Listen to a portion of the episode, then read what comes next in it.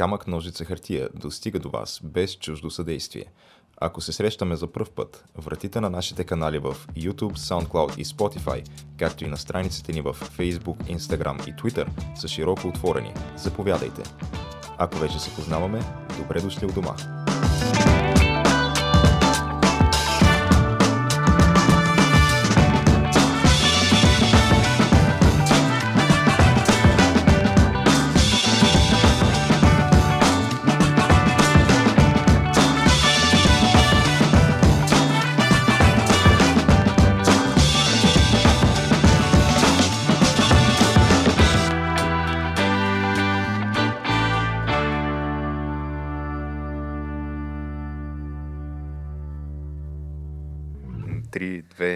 И да почваме. И излитане.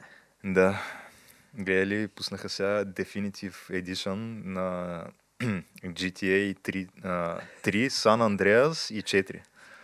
Не го знах. Буквално, примерно, вчера-днеска го пускат това.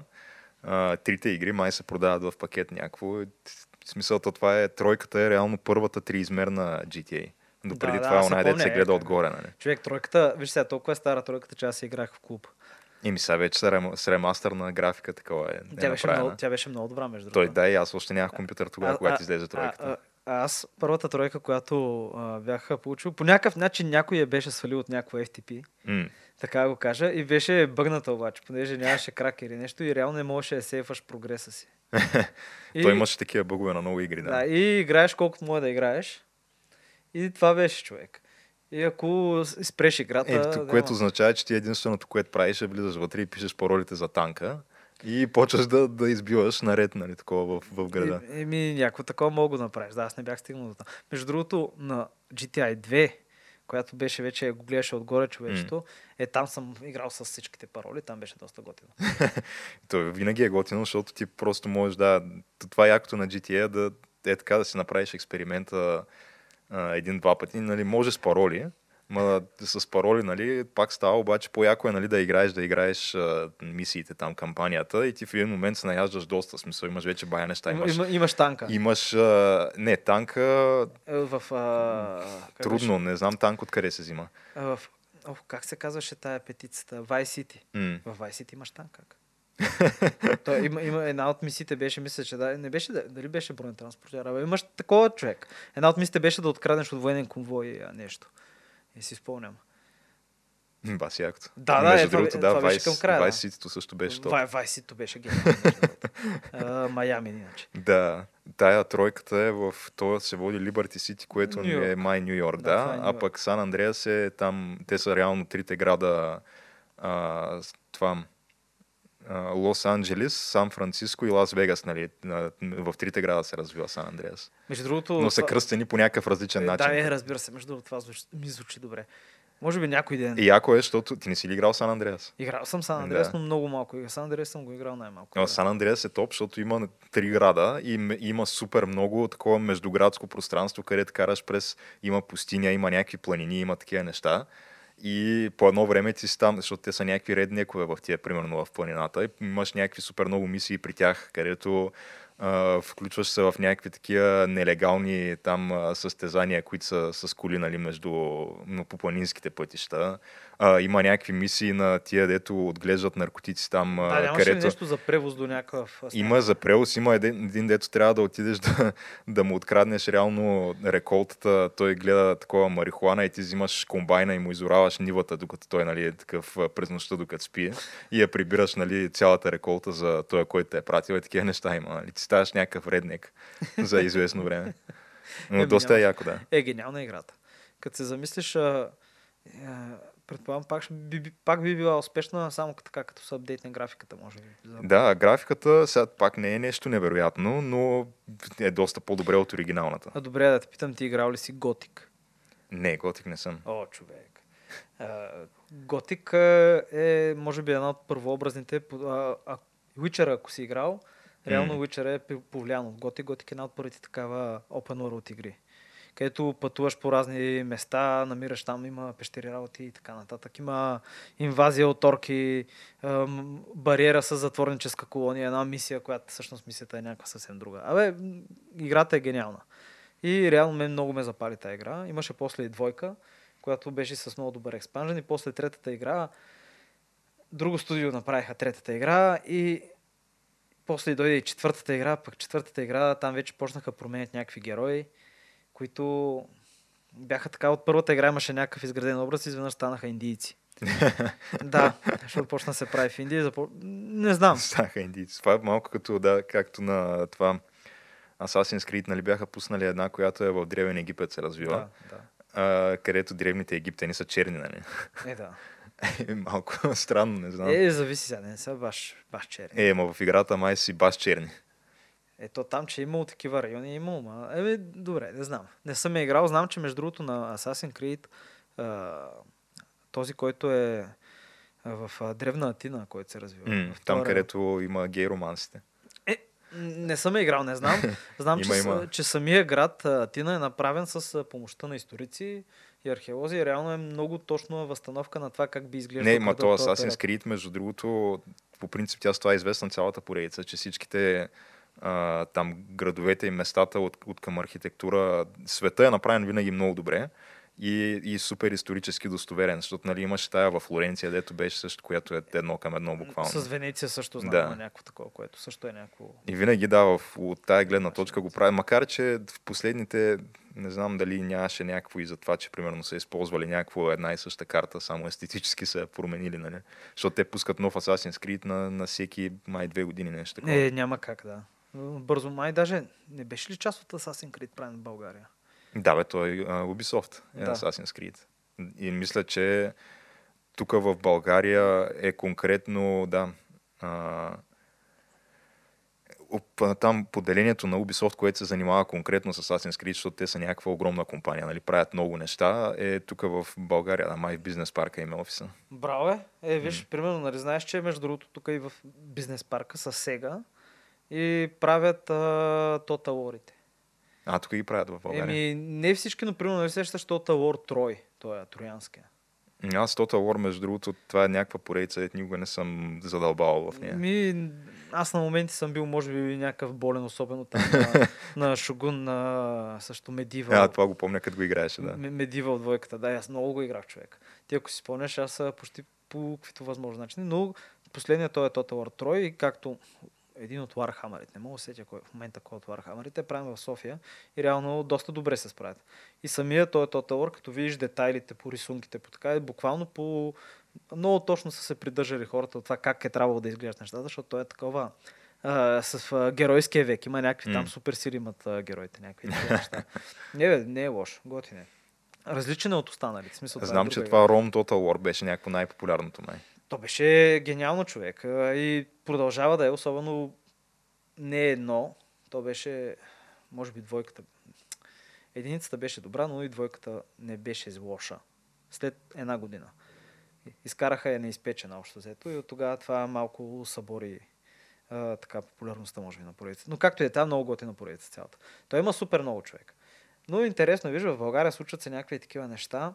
Включително Хеми Монт също имат, те са пък направиха Surviving Mars, ако се сещаш, която е изключително готина и доста популярна игра.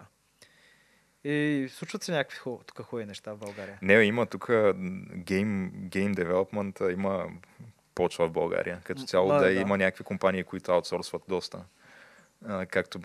Както бетинг компаниите, които сме ние. Да. Но да. Случва се това. Има някакви такива сектори, които доста са ни налазили тук като хъб за аутсорсване. Не, като се замислиш, какво е на София, бе, човек? 400 колко метра на морско равнище.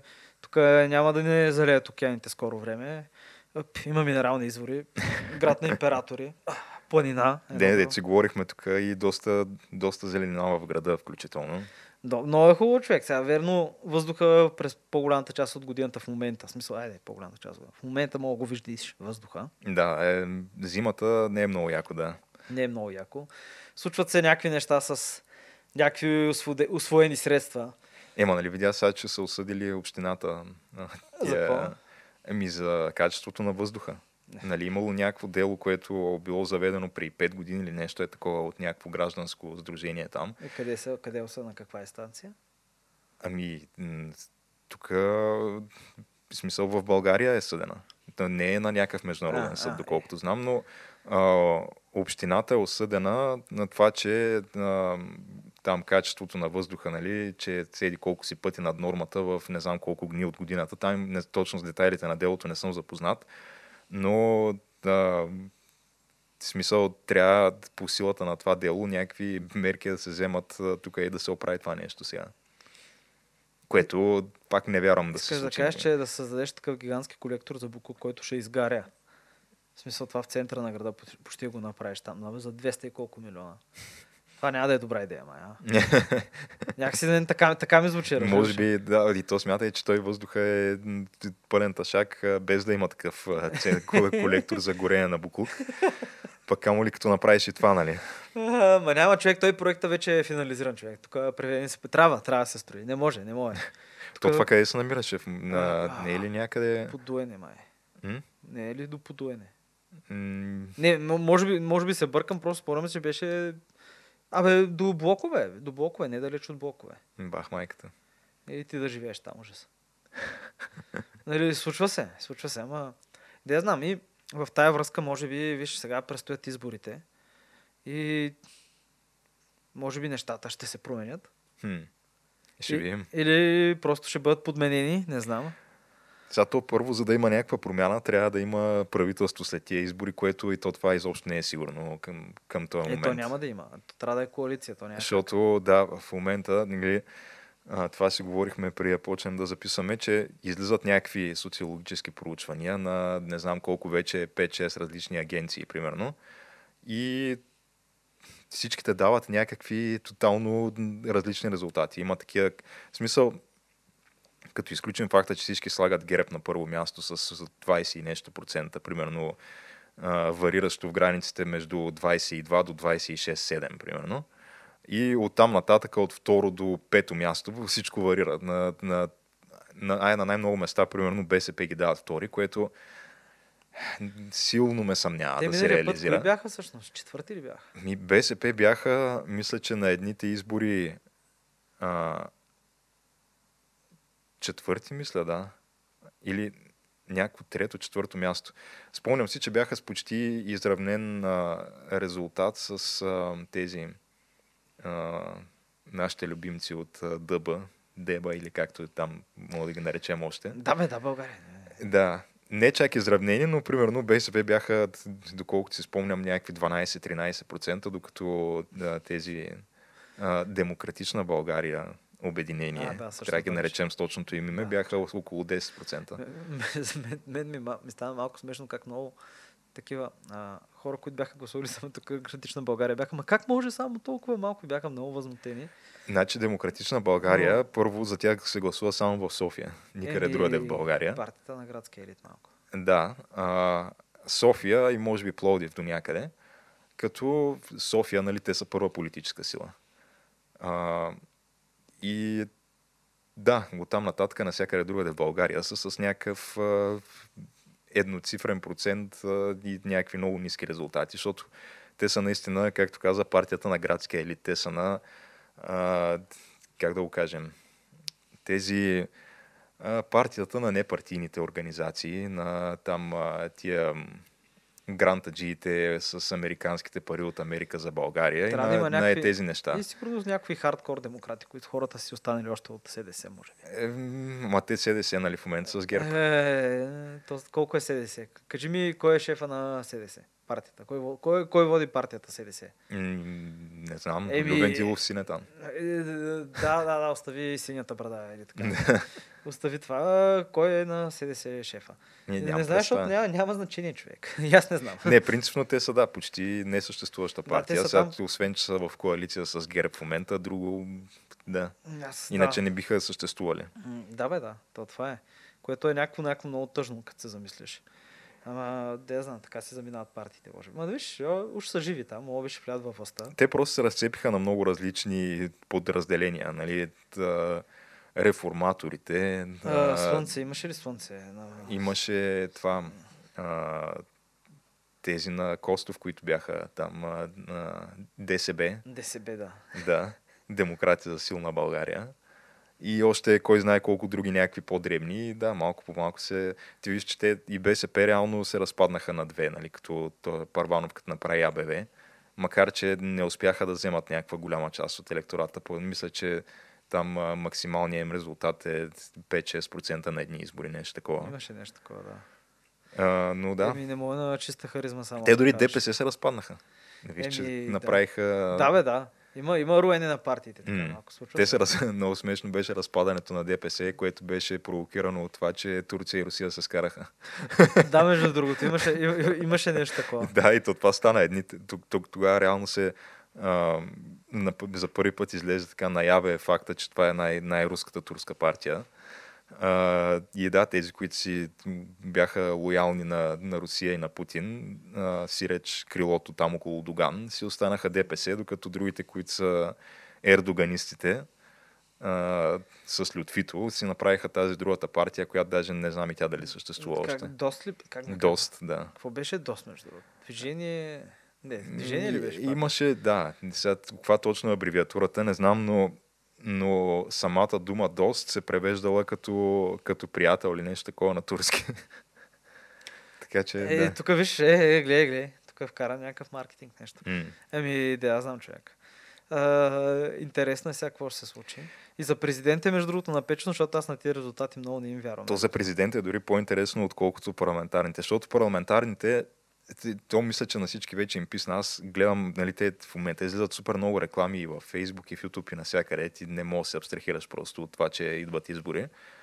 Хубавото е, че при нас това е 2 седмици долу-горе кампанията, докато в САЩ ще продължава 2 години. Което е безмислено ужасно. Да. Не е окей.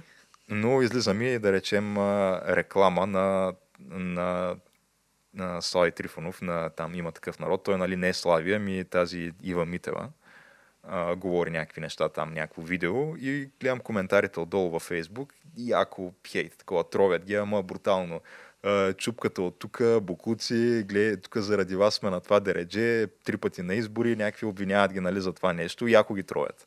И си викам, брей, да не би наистина, защото им дават в момента на има такъв народ 4-то място, примерно, на изборите с някакъв едноцифрен резултат. Това е първата политическа сила от предните избори.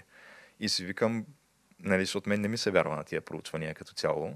И си викам, да не би пък да се прави наистина да има някакво супер сериозно отстъпление и обръщане на голяма част от хората, които гласуваха за тях, срещу тях. Обаче после ми излиза реклама, примерно, на тези ПП, продължаваме промяната, с Ицо Хазарта, където той такъв говори, това е много изключително неловко за гледане това видео. На мен ми беше, той е примерно 2-минутно видео, е така през цялото време някакси некомфортно ми беше да го гледам. Огледал съм го без звук. Скандално е, че той говори някакви неща, там реално всичките неща, с които са го критикували през годините, ги изрежда такова. Ти ли е, дето правиш тук някакви песни с вулгарен език и някакви такива неща. Ти ли е, дето им пееш по предизборните митинги и някакви тили, дето тук си готов всичко да рекламираш за пари. И такъв изрежда някакви неща, с които са го троили през годините. Нали, ти ли си тръгнал пък сега към парламента? И накрая, нали, вика някакво, за да си отговорите на тия всичките въпроси, там бюлетина еди коя си. Супер е неловко такова. И гледам човека отдолу и него го тровят, ама брутално, нали, Хазарта. И след това ми излиза пък една от рекламите на Демократична България, защото те винаги са най-дейните в социалните мрежи. Хем техните симпатизанти са... Те реално, на голяма част от тях са безработни, нали? И съответно разполагат със свободно време и могат да прекарват много голяма част от това време в социалните мрежи. Не мисля, че е така. Абе, баш е така, ако питаш мен, но както и да е. Да, те са обикновено много дейни в социалните мрежи, излизам и тях на реклама и си викаме, тук вече ще има отдолу някаква възхвала, ще има някакво, ще казват с вас напред, братия, тук ще спасяваме България, само другари дет не са казали, нали? Обаче отворям човек отдолу коментарите и тя ги троят, ама брутално, тя ги пръскат просто. И си викам, то явно хората вече им е писнало от всичките, разбираш ли, някакво... Ама видя ли нещо на ГЕРБ? Аз очаквам на тия избори да има, може би, някаква рекордно ниска избирателна активност от от много време насам. О, да, знам. Защото са трети поредни избори, защото буквално на всички им писна вече. Еми той им писна, ма да я знам, аз пък мисля, че да я знам. Трябва да се гласува. Трябва, ще отида да гласувам. Да, трябва да направиш. Да, аз винаги ходя. Аз пък, между другото, ми направи впечатление, аз отдавна не съм си взимал вестник. Отдавна не съм си взимал по ред причини, просто вестниците от българските ежедневници, много от тях спаднаха брутално като ниво, човек. И в един период си спомням, че си взимах 168 часа, когато бяха международни новини. Той поне един път в седмицата. Не беше като трути 24 часа всеки ден. Той беше преди така, после станаха чок нещо. Такова, поне такъв спомен имам. И вчера случайно минах там, през една будка се загледах и гледам заглавията на вестниците, човек. И тук едва ли не, тук премиера Борисов ще ни спаси, вестник Трута, 200 и колко машини вкарани за подмяна на вота на някакви на интервю с господин Борисов. Така да ти кажа, някакви медийни групи бутаха една тотална адженда, човек.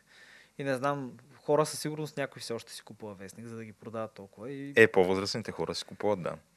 Да, най-вече пенсионери и така нататък. Да, и те са някакви скандални облъчвания, човек. Там няма сигурно в тия вестници да публикуват снимките, човек. От новите снимки от спалнята. Не, зависи в кои вестници. В някои ще ги публикуват. Не знам, днеска гледах изказване на не знам кой издател, който възхваляше идването на господин Пеевски. Един в момент, в който българското книгоиздаване е такова, така леко отдъхна си, разбираш. Той е помогнал на българското книгоиздаване. И възможно е, между другото. Най-големият дарител все пак. Да. Човека форми чак докара от другия край на света. Обаче виж, че сега свали килограми, влезе във форма. Наскоро имаше някаква снимка, където на някакъв предизборен митинг или не знам там какво се води, как купува балон на някакво малко дете. Ама извади 2 лева, така ли? Не знам. Просто тя снимката е как са на някаква сергия. Мога платил с биткоин, човек. Може, не всичко може, да. Не знам, човек. Интересно е как тук се дърпа някаква смисъл. Прави някаква среща с кметове на различни партии и после питат господин Борисов, добре, как ще коментирате това, че нали, господин Пеевски се е срещнал с кметове на ГЕРБ. И той казва, не мога да коментира, нали? В смисъл не каза баш това, но човека просто не го коментира. Сега, това, нали, парламентарните избори едно на ръка, обаче, понеже сега те са избори 2 в 1, където да, ще гласуваме и за президент.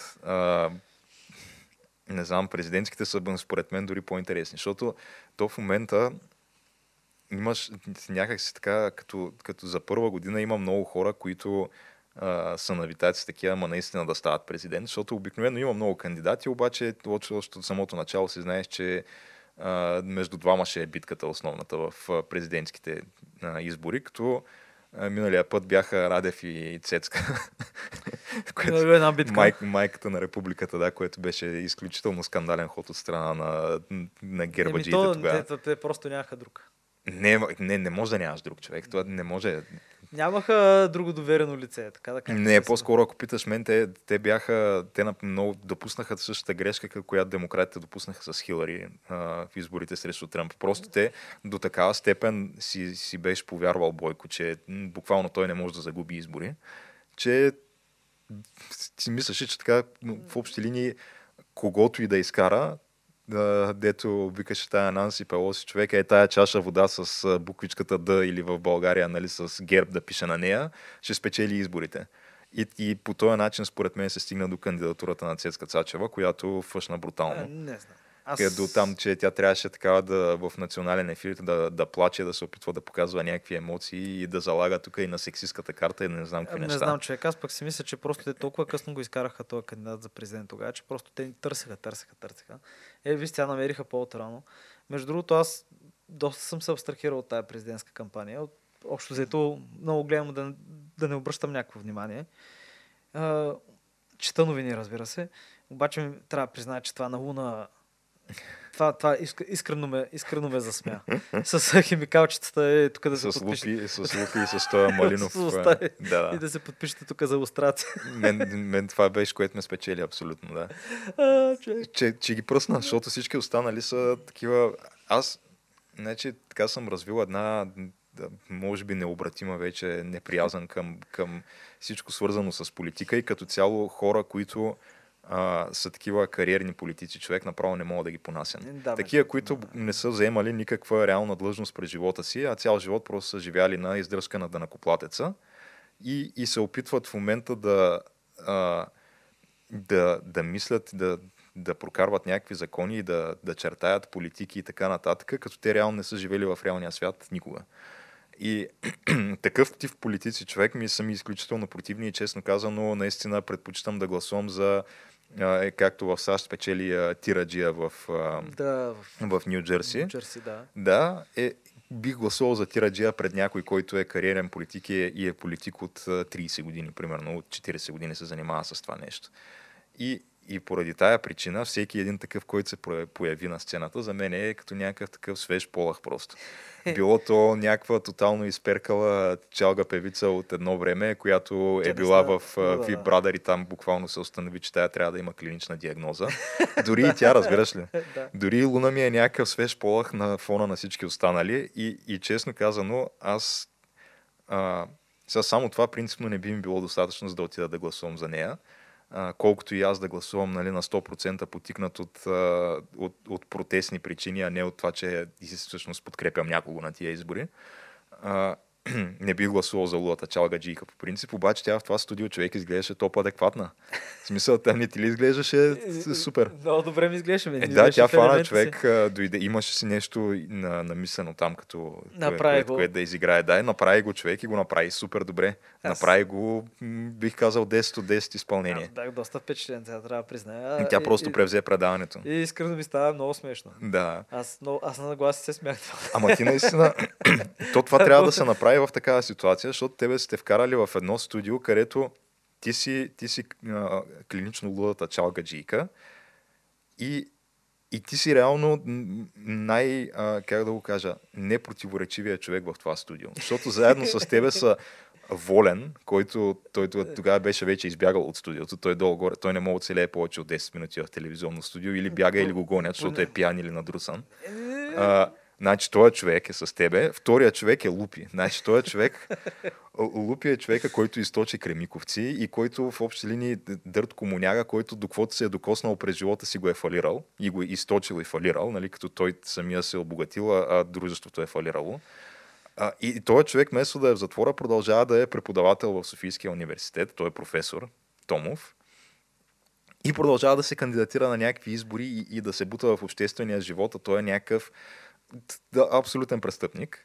Той е човек. И третия, който сте вкарали, е председателя на Сдружение Русофили, който е той Малинов, който реално е обвинен в шпионаж, че е руски шпионин човек. И едновременно в това напусна България, въпреки заповед на прокуратурата, за да бъде награден с руски орден. Абсолютно, да, скандален човек, разбираш, и някакъв, който е готов да продаде и да заклейми тук родината си, за да стане, се присъединим като република на Съветския съюз човек. Той е от тия хора, които дето ги интервюрат всяка година на 9 май. Как тук, ако с България била станала република, до ден днешен ще ли дават банкет на тая дата, нали? Такива хора той е. Томов, Лупи и Волен са ги събрали с Луна и ти, ако не се изгавриш с тия хора, значи ти просто не си изпълнил дълга към зрителя и към обществото като цяло, и тя се изгаври гениално. Между другото, който го е планирал това, може би не е очаквал какво ще се случи, ще създаде малко телевизионна история, човек.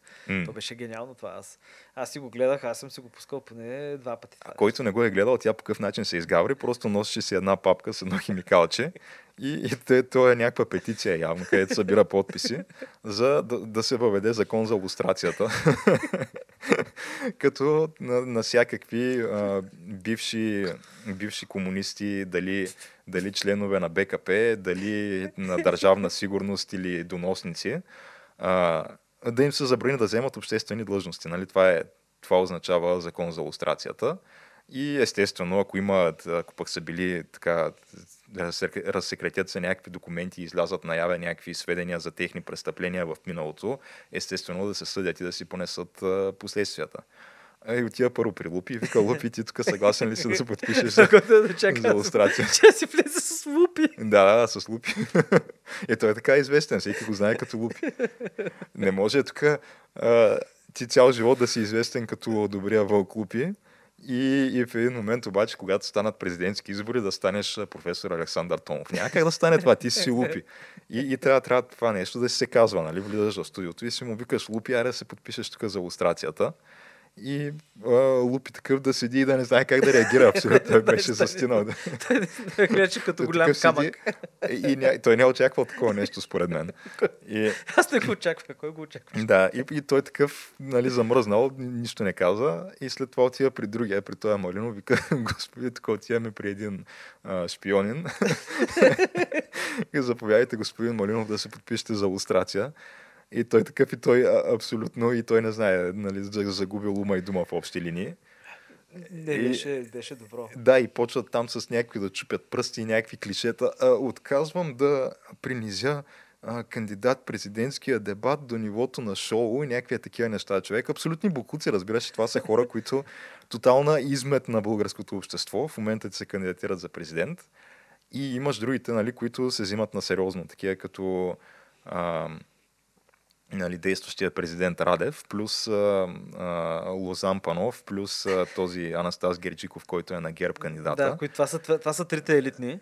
Това са трите елитни, да, които ще се борят. Останалите ходят на дебат. Президентския пост. Не, те и тези по принцип би трябвало да ходят на дебат, но той, нали, знаеш, че има някаква такава... То би трябвало, ма. Има някакъв щатен принцип в телевизиите, където на някаква ротация ги викат. Примерно едните са днеска по БНТ, пък утре са по BTV, пък другия ден са по Нова.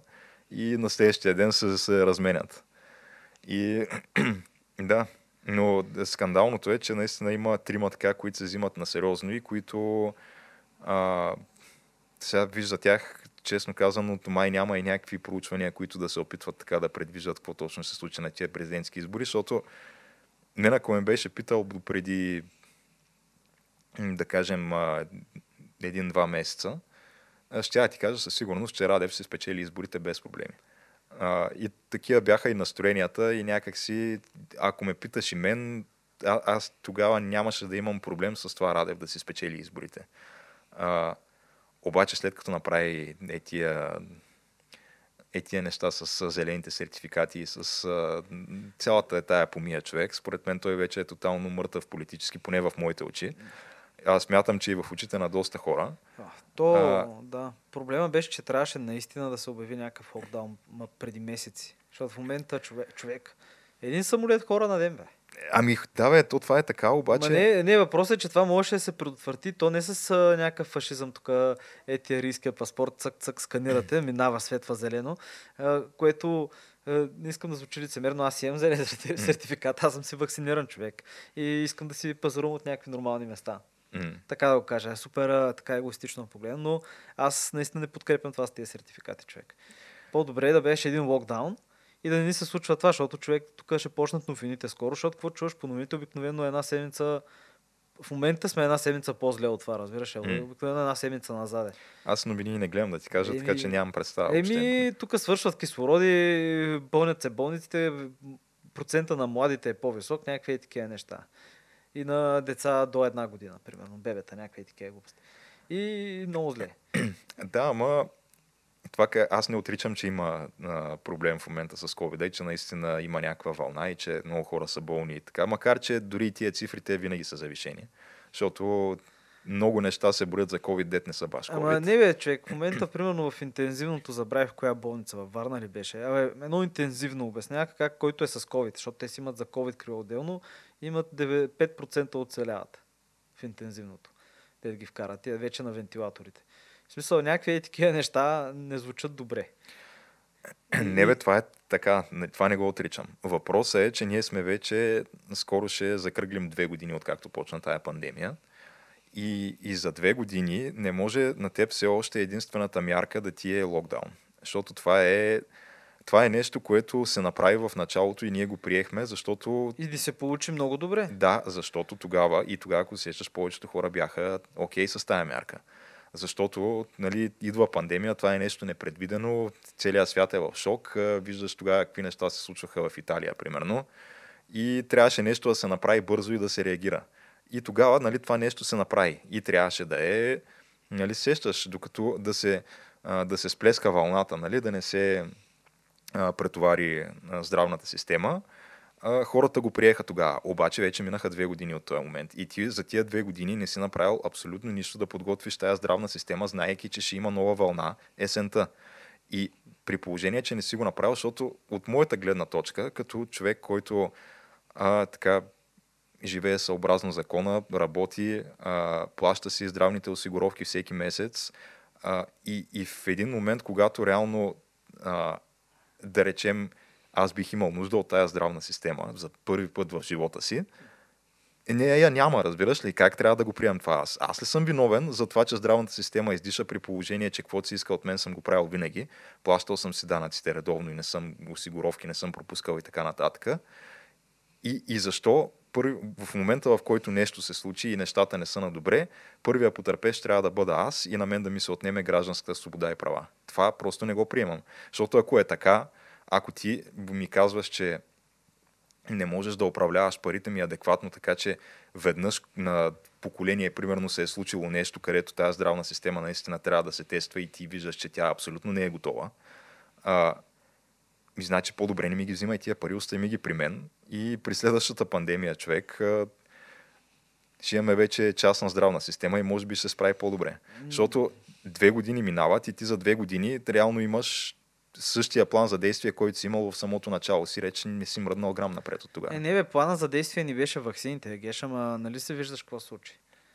Това ни беше плана за действие. Реално, обаче бяхме ударени от една много приятна, интересна такава антивакс хибридна атака. Няма да казваме откъде, но да кажем, че е организирано много добре. И че тая смисъл това нещо е било застлано много преди това. Те и преди това са имали някакви. Примерно там в... на българското пространство, изцяло на български новини, ако тръгнеш да гледаш някакви неща и български страници и групи във Фейсбук, супер явно, човек. Супер явно. И това беше цялата схема. Но виж, примерно, в райони, които сега германците, между другото, смятат те да обявят 10-дневен локдаун. И в Северна Австрия, мисля. В Австрия също, да. В една от провинциите на Австрия. И това може да помогне, но това ще помогне примерно след 2 седмици, защото те имат много случаи. То проблема е, че вируса, нали, мутира. И айде, уж ваксината ти дава някаква възможност там за оцеляване по-голяма наистина. И е много по-добре да си вакциниран. Лично мнение. Личното ми мнение, нали? Но пак мога да се заразиш, нали? Пак мога да заразяваш хора. Абсолютно можеш, да. Обаче, въпреки това е по-добре да си вакциниран, отколкото да не си, човек. По принцип, по-добре от гледна точка на това до каква степен си застрашен от COVID. Да, по-добре. Това е безспорно. Това е проблема, че те групите застрашени от COVID се променят. Примерно в началото бяха възрастни хора и такива хора с хронични болести. В момента най-застрашени са бременни жени, човек, деца, по-малки деца също. По-малки деца не са най-много застрашени. По-малки, разбери, до 1 година пеленачета. В смисъл е за това ти говоря и как като гледаш колко родилки умират от COVID, между другото, което е някакво много често вече с тая вълна. Сега не е сега супер масово и така нататък, ама получава се, има го този случай. И в един момент гледаш там някакви нови варианти, не знам си какво то. Няма как да не мутира това нещо. И не знам, човек. Откриха, между другото, уж някакви лекарства, които работят срещу самия вирус. Още преди 1-2 седмици някакви хапчета там. Нали, Pfizer пускат хапче, да. Да, Pfizer и мисля, че и Астра Зенека имат някакъв препарат. На Pfizer хапчето било...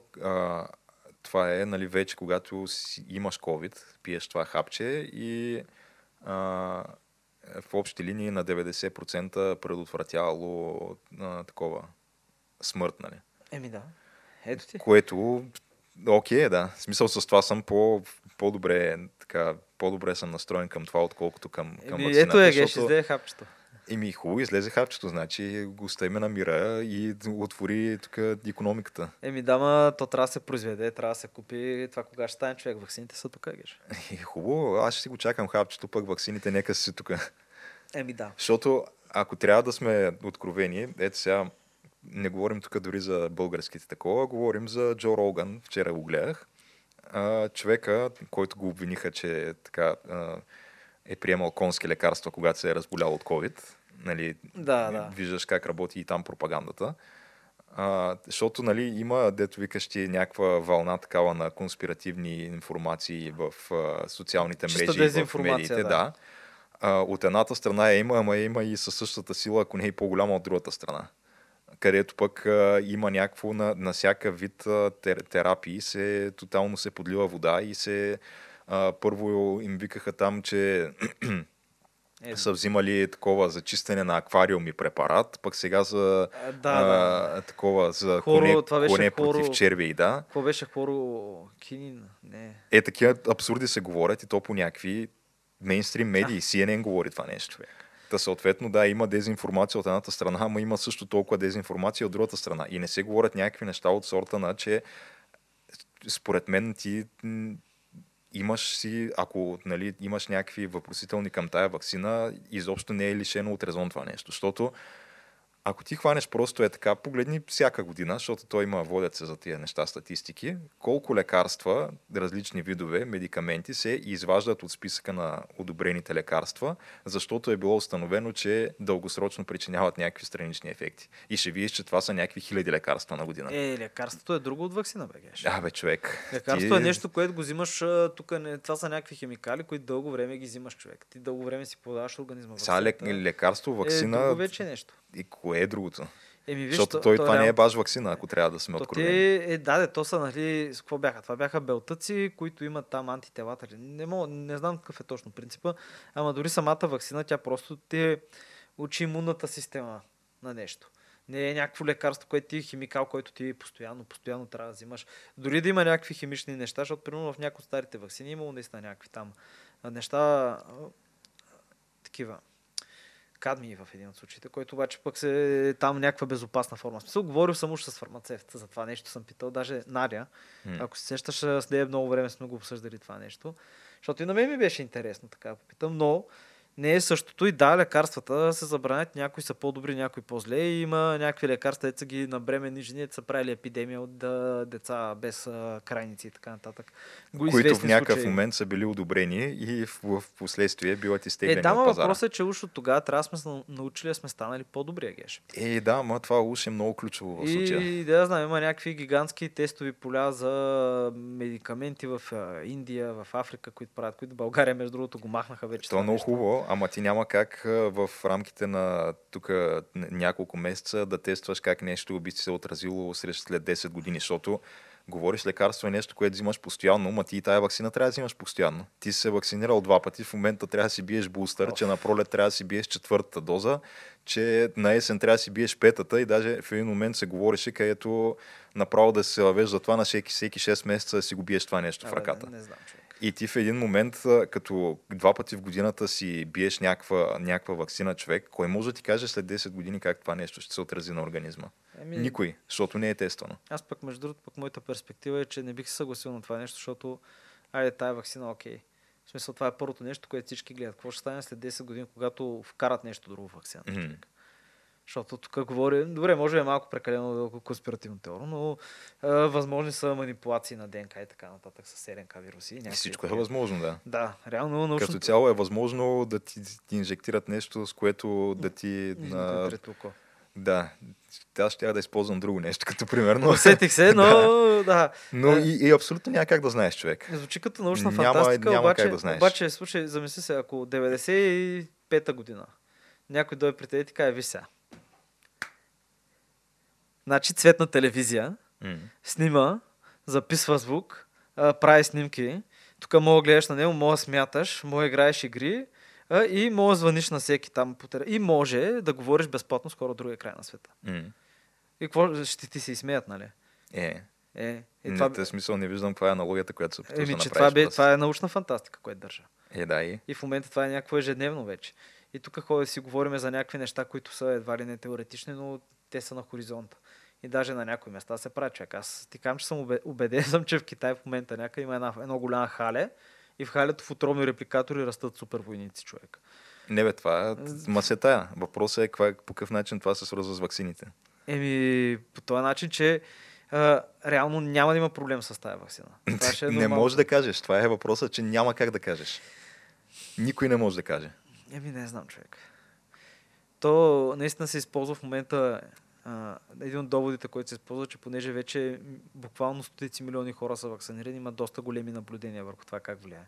Но наистина... В рамките на няколко месеца няма една година. Ако погледнем назад, колко ваксини има такива, които исторически са били правени и след това са влияли, примерно ти влияят 40 години назад негативно? Ми, честно казано, не знам. Но... едва ли има много смисъл, като си имам преди пък какви са били на времето. Не знам, човек. Защото аз мога да разгледаш, има и супер големи протести, има против ваксината, против едрата шарка. Въпросът е, че в момента едрата шарка е едно. В смисъл,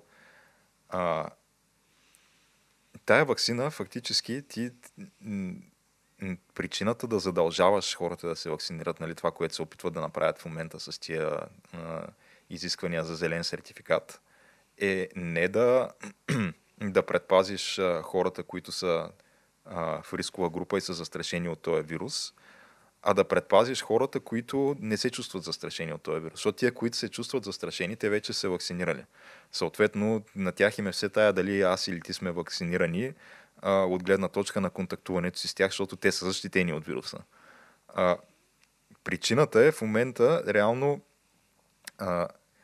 така, правителството решава, че трябва да ме предпази от самия мен. Разбираш ли?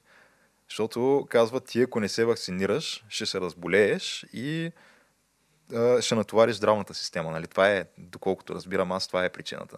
Обаче, значи, първия довод, това, че ще натовариш здравната система, сори, ама както казах вече, това, че се натоварва здравната система не е по моя вина. Защото по тая логика човек ти не трябва да правиш нищо, което представлява риск за тебе през живота си. Тоест, ако ти отидеш сега да караш ски, това е зима, потенциално рискуваш да паднеш, да се прибиеш и да натовариш здравната система. Това означава ли, че ние не трябва да правим нищо през живота си? Второто, което е, дори да натваря здравната система, пак казах, това не е по моя вина, това е по вина, че вие не управлявате парите ми адекватно и не може да направите здравна система, която да отговаря на изискванията, ако се случи нещо реално. Та, пак няма как аз да бъда потърпеш от цялото това нещо. И другото е, че да я знам, аз не се чувствам застрашен от коронавирус, човек. Смисъл... Не бе, виж сега, това е така и окей, аз наистина нямам абсолютно никакъв проблем с това. Според мен това си е право на избор, геш. Mm-hmm. Обаче въпросът е, че в световен мащаб вече в един момент, че трябва да си вакциниран, ще покажеш вакцинационен паспорт, като влезеш на летището, примерно в Ню Йорк. Или в Лондон. И това според мен не е окей. Това не е окей, геш, ама 15 години сме там. И отиваше така с телефончето и цук. И след още 20 години просто отиваше така с чипчето и цук. И минаваш там през летището и вече той виждате кой си ти, няма проблем. Ще бъде много удобно, геш. И не бе, супер ще е. Ама някак си не искам аз да съм така опитното зайче за така въвеждането на този нов световен ред, както го описваш. И да я знам, човек, те колелата се въртят. Тъй, че... И друго, което ми е някакво много странно, защото да речем, в България е много нисък процента на вакцинираните. Мисля, че около 20%. Може само малко да е скочило, откакто въведаха зелените сертификати. Но има някакви страни, където е доста по-висок. Да речем, в САЩ мисля, че около 57 или към 60% са вакцинирани с 2 дози. В Израел всички са вакцинирани. Да, в Израел всички са вакцинирани. Първо, не е като да си решили проблема с COVID-а. Все още си има COVID на всичките тия места. И второ, при тях човек, здравната система в момента не бих казал, че издиша и въпреки това по някаква причина пробутват задължителна вакцинация. И защо го правят? Защото значи, те причините могат са само няколко. Първо, естествено, за пари. Това е причина номер едно винаги. Просто следваш пътя на парите и достигаш до истината. Виждаш колко неща се спонсорират от Big Pharma в САЩ. Да, бе, не би го нарекал баш нечестив съюз. И аз не казвам, че е така. Ама наистина сега има някаква диря от пари, има неща, които после вече сами са свързани с държавата и контрола, който оказва около нас. И второ, имаш според мен някаква такава, не знам как да го нарека, може би някаква форма на недоволство от страна на хората, които вече са се вакцинирали, защото кои са най-големите пропоненти за вакцинация? Вече вакцинираните, което е малко не ми прави логика, не знам, но... Боргите, човек. Въпросът е, че сега представи си от гледната точка на, че ти наистина имаш някакви съмнения за тая вакцина, но не е достатъчно така, че да не се вакцинираш. Нали, да кажем тук за... ако вярваш, нали, в тия приказки за общото благо, отишъл си, вакцинирал си се за доброто на обществото, нали? За това да да можем най-накрая да го победим този вирус и да стигнем до утопията, в която има 0 случая на коронавирус и летящи прасета и човек, тук парите растат по дърветата, нали, и такива други неща. Което аз не вярвам, че някога ще стигне този момент, но направил си го, обаче все пак си имал си едно такова зрънце на съмнение, нали, в себе си за тая ваксина, защото според мен няма човек, който така откровено сложи ръка на сърцето и да каже, нали, че не е имал дори поне така една мъничко прашинка съмнение за това, че му бият нещо в ръката, нали, все пак. И в един момент, нали, почваш да виждаш как има доста хора, които са взели противоположното на те решение и са решили, нали, да не се вакцинират с това нещо, за което ти си имал, нали, така, може да е едно зрънце съмнение, ма си имал. И в един момент почваш така, особено ако пък стане нещо така, че да кажем, нали, живота може да продължи по-старому и пандемията като цяло почва да замира, нали, и на тия хора може да им се размине така и да не се вакцинират и да си останат невакцинирани, нали, с това нещо, което ти си се вакцинирал, пък си имал едно зранце съмнение за него. Няма ли се чувстваш малко прецакан? Е въпроса. Виж сега, така казано, може би, но... Че ти си направил нещо, пък много хора не са го направили. Не знам, човек, аз реално не се вакцинирах с на Астра Зенека ваксината, която не е с този баш новия РНК метод. И...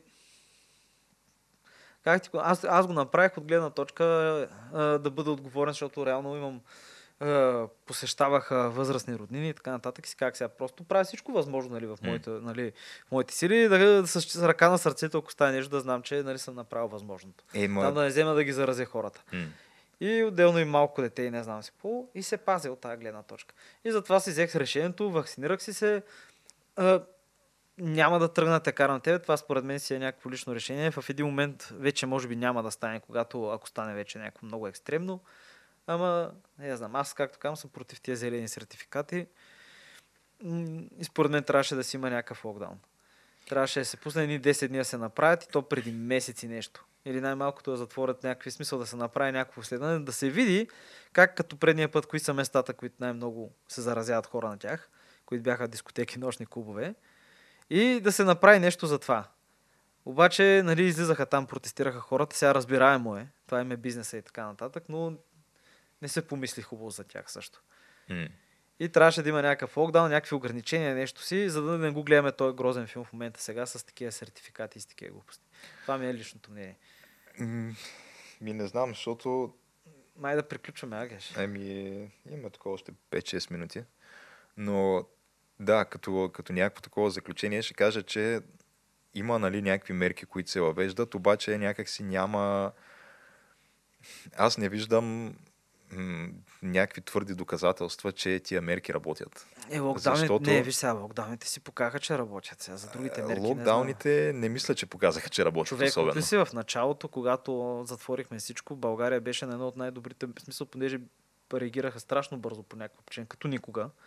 И затвориха, България беше супер спрямо съседни държави и не само съседни държави, ми като цяло в Европа доста добре се справихме в началото, защото на каква цена? Нали, плати се и цена за това нещо. Нямаше как.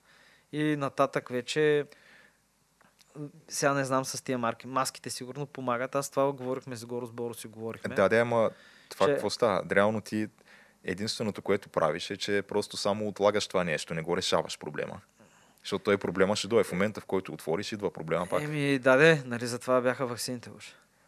Не баш. Защото... Не, виж, той има лекарство и така нататък. Защото пак виждаш как... това е, че ти в момента вече, както каза, имаш, нали, изключително голям достъп до информация и до статистически данни. И можеш да направиш сравнения. Можеш да направиш сравнения между страни, които са имали някакви супер строги локдауни и страни, които не са имали абсолютно никакъв локдаун. И можеш да видиш, че в момента не са на различно дередже тия страни, ами долу-горе едно и също. И може да направиш сравнение между страни, където имат висок процент на вакцинация и страни, където има нисък процент на вакцинация. И виждаш, че в момента навсякъде има избухване на коронавирус и навсякъде има нова вълна. Между другото има нова вълна, Източна Европа, Англия, Ирландия. И в Централна Европа има, в Израел, където са вакцинирани обаче, яко. По някаква причина Франция и Испания за момента им се разминава, в смисъл в този район. Италианците също ми се размина, ако не се лъжа. но на изток така си гори. А въпросът е, че тя вакцинацията започна пролетта някъде, края на миналата зима започна вакцинацията. А пък долу-горе, мисля, че всички страни в момента регистрират някакви такива рекорден брой случаи, които надскачат броя от вълната, която беше миналата зима. Тоест, не знам, за мен това какво трябва да говори, че примерно момент, в който си имал 0% вакцинирани, срещу момент, в който имаш 60% вакцинирани, и пак имаш вълна от коронавирус, какво трябва да ти говори? Не знам, човек, защото зависи сега как гледаш на нещата, защото то реално ваксината тя не те защитава от това да се заразиш. Това, което 100% ти дава ваксината, е, че няма да умреш. Айде, не кажем 100%, ми там 99% и иначе най-вероятно няма влезеш в болница. Ей, това ти дава. Не е, че няма да се заразиш. Ама ти дава и някакви, примерно, едно 80% плюс, че няма да се заразиш също. И това също, но е възможно, нали? Възможно е. Възможно е, ама... И де да знам. Ама някак си не ми се връзват сметките. Защото ако 80% предпазва да не се заразиш и 60% от хората си вакцинирал, няма как в момента да имаш по-висок седмичен брой случаи, отколкото си имал миналата година при 0% вакциниране. Тук идва, нали, нов щам, не знам си какво е така. Не бе, то извинение винаги се измисля. Ама... Въпросът е, че реалността е една, според мен неоспоримата реалност е една. Този вирус е тук и винаги ще е тук и никога няма да изчезне. И ние трябва да се адаптираме към него, това е. Така е, да. Всъщност, наистина, най-вероятно няма да изчезне и коронавирусът ще бъде както си има сезон тук на грипа и ще има и за коронавирус. Да, и съответно там нека разработват хапчета, нека разработват терапии и така нататък, да се лекува този вирус и в момента, в който го хвана човек, ако е зле положението, ще взимам хапчета. Какво да направя? Аз взимам и на антибиотици, не се кефя, ама като се разболея ги взимам. Какво ти кажа? До там ще се стигне и тук се развива фармакопеята, човек. Ще бъде окей. Ще бъде нареден. Не се притесняй, живеем в това. Но мисля, докато не дойде този момент, да си добутам невакциниран. Добре, бе, не бе, както рече, не ти кам, няма те пресирам. Аз за други неща те пресирам, геш, между другото. Знаеш за какво говоря, не ми се прени интересен. Знам, тук задочния ни спор от сутринта. Да. Аз няма се откажа за това. И да знам, това повече ми е такова. Повече ме е жегва. Това за ваксината, често казвам. Викаш се тия тая, обаче другото е по-важно. Аз се вакцинирах, човек. Боли ме, често казвам. Тук, ако не си дишаме в устите, така всичко е наред. Но това така или иначе не бихме го правили. Ама, както викам, геш, да, приключваме. Май дойде момента. И да пожелаем на който ни е харесал. Мога да ни сподели, мога да ни последва, мога да остави коментар. Да изредим тук платформите, в случай, че някой ги е забравил. Facebook и Instagram вече известни като Мета. Така, под една обща шапка. Да. YouTube. SoundCloud. Да, YouTube, което е така част от конгломерата Google. SoundCloud не знам на кого е, Spotify, май си е Spotify само все още и iTunes, което е собственост на компанията, която спонсорира множество граждански войни в Африка. Така ли прави? Не баш, но купуват минерали.